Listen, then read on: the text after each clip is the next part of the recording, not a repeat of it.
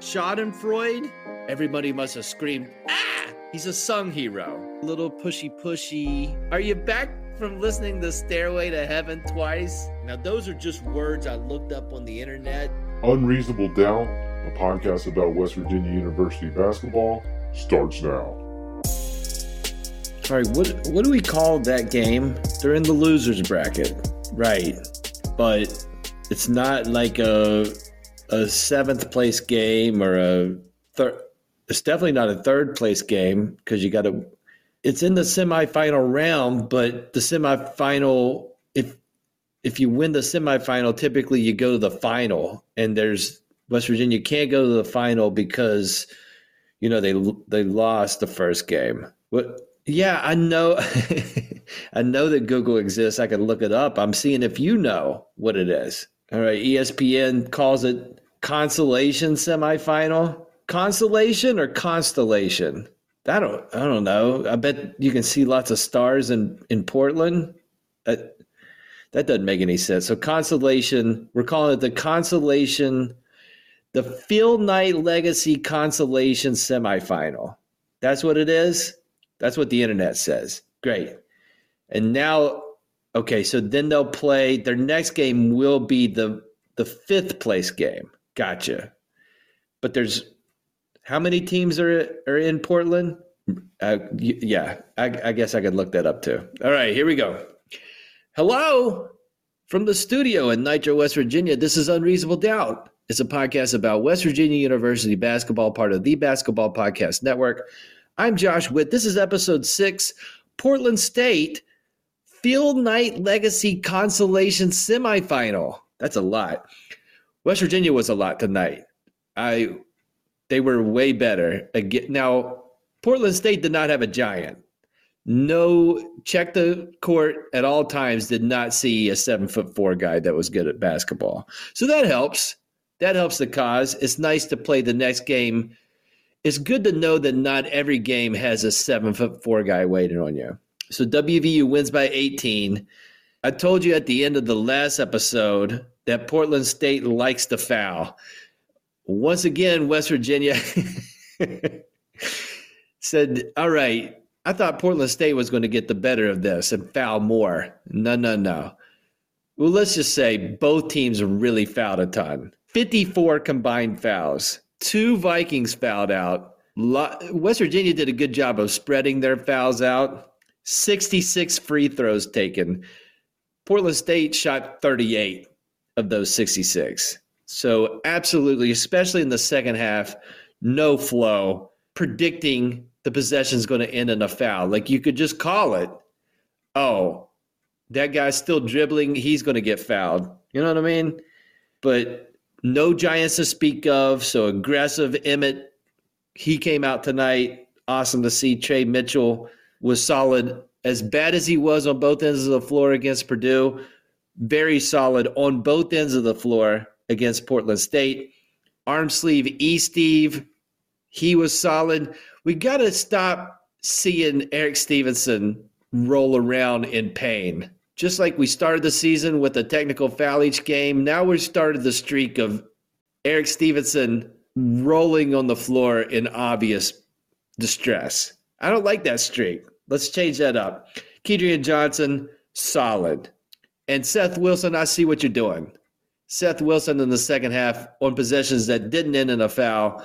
The ball was finding him in step in three situations, and he was he was making wide open threes. Shout out to that guy. So with we're six games, can you believe it? Already six games in to the 2022-2023 season. So let's play a little game called Are We Sure? It's very straightforward. I don't have to explain the Are We Sure game. Let's start. Are we sure this season's team is better at rebounding than last year's team? Listen, you look at the box score tonight. Wague, Bell, Okonkwo are three big guys combined for eight total rebounds. Eight. Now, West Virginia made a lot of shots, but only eight rebounds. WVU gave up 13 offensive rebounds tonight. There were no Giants established. A six-four guy for Portland State had four offensive rebounds. against a Bob Huggins team that I know Bob Huggins wants to pride himself on rebounding and starting to have a bit of a pattern. I haven't talked it on the po- talked about it on the podcast, but after dominating Mount St. Mary's on the boards in the first game, the next five games, West Virginia is either broken even, like the rebounding battle was a draw, or they've lost the rebounding battle in every game six, since. So let's compare this season to last season. It's not the same opponents, totally different scenario, but this is what I have to go by. The first six games this season, WVU is plus six overall in total rebounds. I mean, they crushed Mount St. Mary's on the boards. So that helps. The first six games last season, WVU was minus 16. Okay. So not apples to apples, but just that sample size, you could say, based on that alone, the WVU is a little bit better at rebounding, but they've got to get better at defensive rebounding. They, the boxing out, and it's not like Portland State shot a bunch of threes and getting crazy ricochets. It's just a matter of getting a butt on a on a body. Uh, how do I put this? They just got to box out better. And uh, Huggins is talking about it. You know, they're working on it. This team they haven't got a lot of reps together, lots of new guys, so maybe that can improve. But Huggins knows that they're they're not good at rebounding right now. And so let's keep an eye on that because you get into conference play, it's not going to be a bunch of six four guys from Portland State. There are a lot of tall players, and WVU's got tall players. That's the weird part, is that this team with a lot of six seven and six eight and six nine should be at 6'10 should be better at defensive rebounding. They're doing fine getting offensive rebounds. They're just not boxing out. So let's keep an eye on that as we get closer to the Big 12 schedule.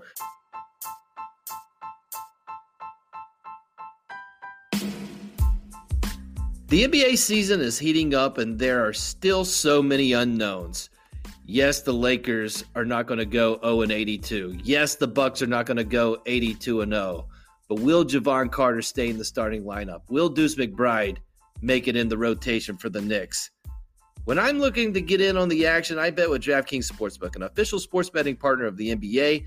New customers can bet just $5 pregame money line on any NBA team to win their game and get $150 in free bets if they do. Check this out. Right now, everyone can earn up to a 100% boost with DraftKings stepped up same game parlays. Go to the DraftKings Sportsbook app, place a same game parlay, and combine multiple bets like which team will win, total rebounds, and more. The more legs you add, the bigger the boost, the bigger your shot to win big. The DraftKings Sportsbook app is easy to use. You can do your same game parlay. Really easy, gives you the odds definitely check it out. So download the app now, sign up with code TBPN, place a $5 pregame moneyline bet on any NBA team to win their game, and get $150 in free bets if they do. That's code TBPN, only at DraftKings Sportsbook. Minimum age and eligibility restrictions apply. See show notes for details. Another are we sure? Are we sure this team is better at defense than last year's team? This was Portland State. Ken Pomeroy's computer has them in the 200s. And yet there were a handful of possessions where Portland State just went to the rim unguarded, whether it was all 88 feet, is that how long it is? To go all the way down and get a bucket in transition or off a made basket to a guy just not picking up his dribble and getting to the rim and either getting up a shot or feeling the double team and leaving somebody wide open. We've got there was one possession where two guys went for the block, did not get it, left the guy wide open to get an easy bucket. And I know what you're saying. And we all know that Huggins is not happy with the defense and he's talking about it. And early on, it's like, uh, no, they're fine. They're actually they're better this year at defense. But hmm. Josh, tonight they forced 24 turnovers. That That's good defense, right? How can defense be bad when they force so many turnovers, Josh? That's that's the character of of questioning what I what I'm saying, guy. And we here's what we know. That's turnovers are great, and West Virginia is turning over teams. Even in the loss, they were turning over Purdue. But you get in the Big 12 play, and that dries up a little bit. Like West Virginia, I feel like for the season are going to be pretty good at the end of the year at turnover percentage on defense. But it's not going to be like this. They're not getting 20 plus turnovers. They just can't rely on that in conference play, is what I'm saying. So let's compare. Let's look at some defensive metrics six games in this season compared to last season. In the first six games last season, WVU gave gave up over 50% shooting three times. So half of the games they gave up 50% shooting. This season, it's only happened once versus Purdue with a giant. Opponents averaged last season from two. So inside the three point arc, what was the percentage last season after six games? 53%. This season, after six games, 44%. Okay, so they're they are a little better than last season at defense. But even in a convincing win tonight, you can see where there's still a ways to go. Not so much rotations tonight, it's just guys getting to the basket, not stopping straight line drives. So, got to keep an eye on that. And then the last are we sure? Are we sure this team is a quote Bob Huggins team, unquote? Kind of the narrative early on this season is oh, they got big guys, they got athletes, they're playing better defense. This this is a Bob Huggins team. And Erik Stevenson is snarling at people, and that's a Bob Huggins team. And yeah, but on the offensive side, when, when you see what they're doing in the first six games on offense, no, it's not perfect. But statistically, look, they lost Taz Sherman. They lost the, the second team All Big 12 guy. They lost Sean McNeil. They lost Malik Curry. They lost Jalen Bridges. Where's the offense going to come from?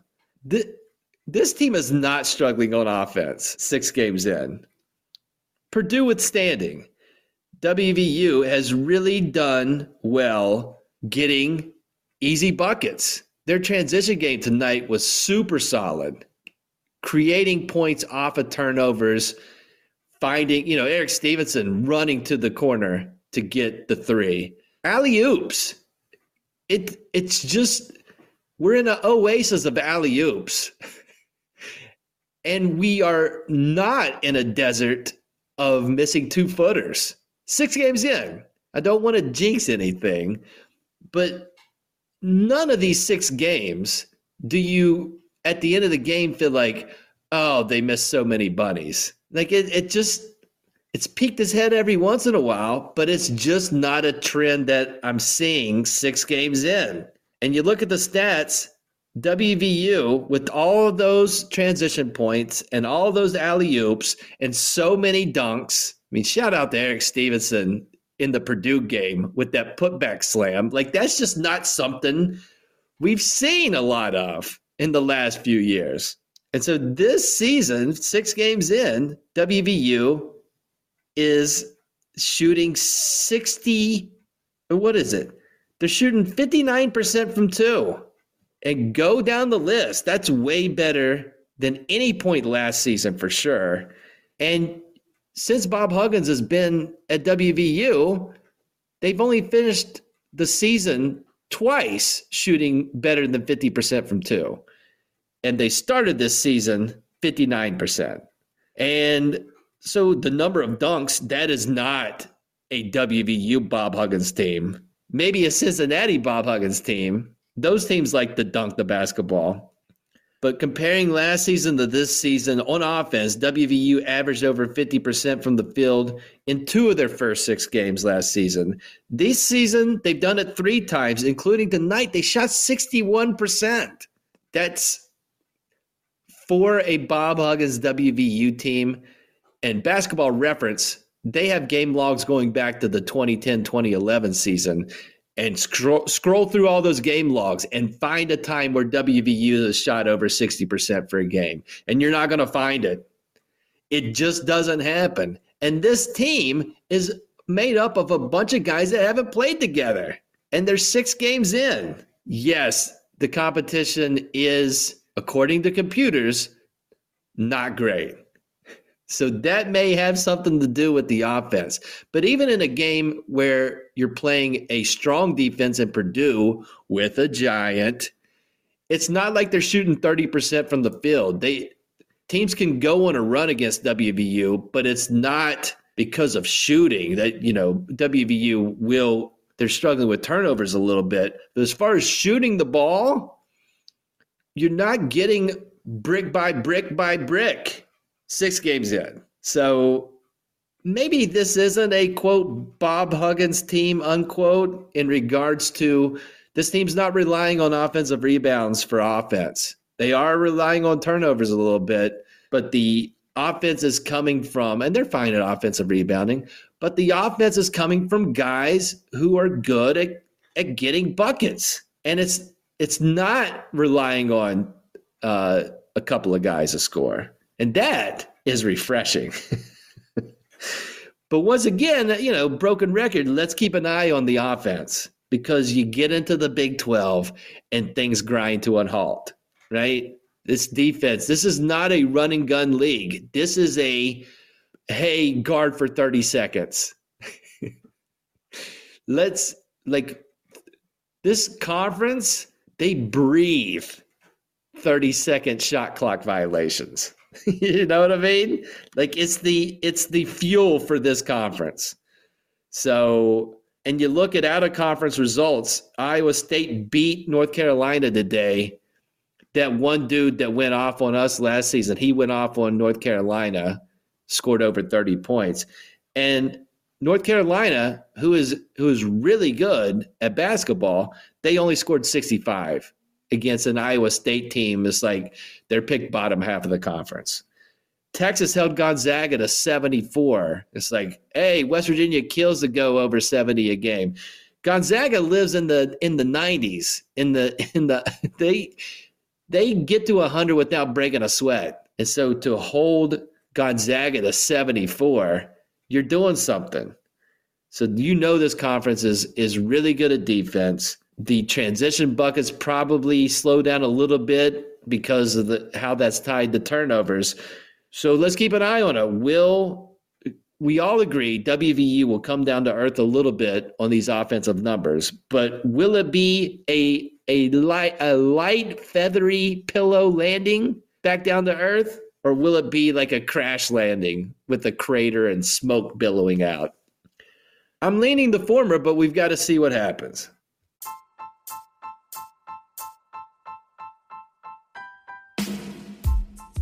This episode of Unreasonable Doubt is sponsored by Freeman Sports Cards and Collectibles. What are you doing December 2nd through the 4th? Whatever you thought, don't say it out loud because I can't hear you.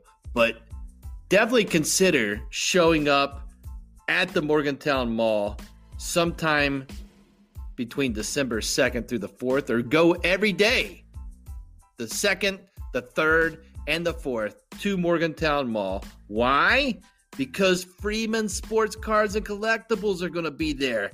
And they're going to have sports cards to buy. And they're going to have wrestling figures to buy, action figures to buy, comic books to buy. You can bring your comic books and your sports cards. Maybe you bring it to them and they're like, hey, I'll buy that from you and then I'll sell it to somebody else. Go to the Morgantown Mall, check out the Freeman's Sports Cards and Collectibles card show, sports card show at the Morgantown Mall. If you want to call them, you got stuff, you want to sell them, give them a call 304 416 3631. Freeman's Sports Cards and Collectibles. Talked about alley oops earlier. The major recipient of alley oops has been Mo Wague And shout out to Kedrian Johnson for the beautiful alley oop deliveries. But Mo Wague, when he dunks, he definitely likes to hang out up there. Like literally, he likes to hang out. And there's some acrobatics going on, a little bit of it's got a gymnastics flavor. I don't think it's for safety. I just think Mo, Mo likes to hang out up there. He likes to he likes to do some monkey bar stuff. And I imagine Mo Wague would be really good based on how he dunks the basketball at going across the monkey bars. Then I start thinking, do they make monkey bars for Mo Wague? Because he's he's not a giant. Zach Edey's a giant, but he's a very tall dude. So the monkey bars I remember growing up, first of all, in 2022, has have, have monkey bars survived, or is it more like uh, what is it, Amer- like American Ninja Warrior, where it's like uh, they're farther apart, it's not as easy to do. I don't know, but you'd have to be, you'd have to have 10 foot monkey bars, which would be on a on a grade school playground is very dangerous. It screams lawsuit. uh, so I don't know. It, would either be very awesome, like Mo Wague was loving the monkey bars growing up if they were available where he grew up, or they were absolutely boring because he just stood there and had to duck under the monkey bars. It's it can either go one of two ways for Mo Wague at the playground. So the next game for WVU is Sunday, 8:30 p.m. They step up from ESPN News to ESPNU, and the fifth place game, 8:30 Sunday night, WVU will play the Florida Gators. And Florida has had WVU's number for quite a while. I remember one time back early Beilein that WVU got Florida. But since Huggins has been there, I only remember tragedy with Florida. They've had our number. Now, good news Florida has a new coach. And so there's no history there with Bob Huggins. With this guy, he previously clo- coached at the University of San Francisco.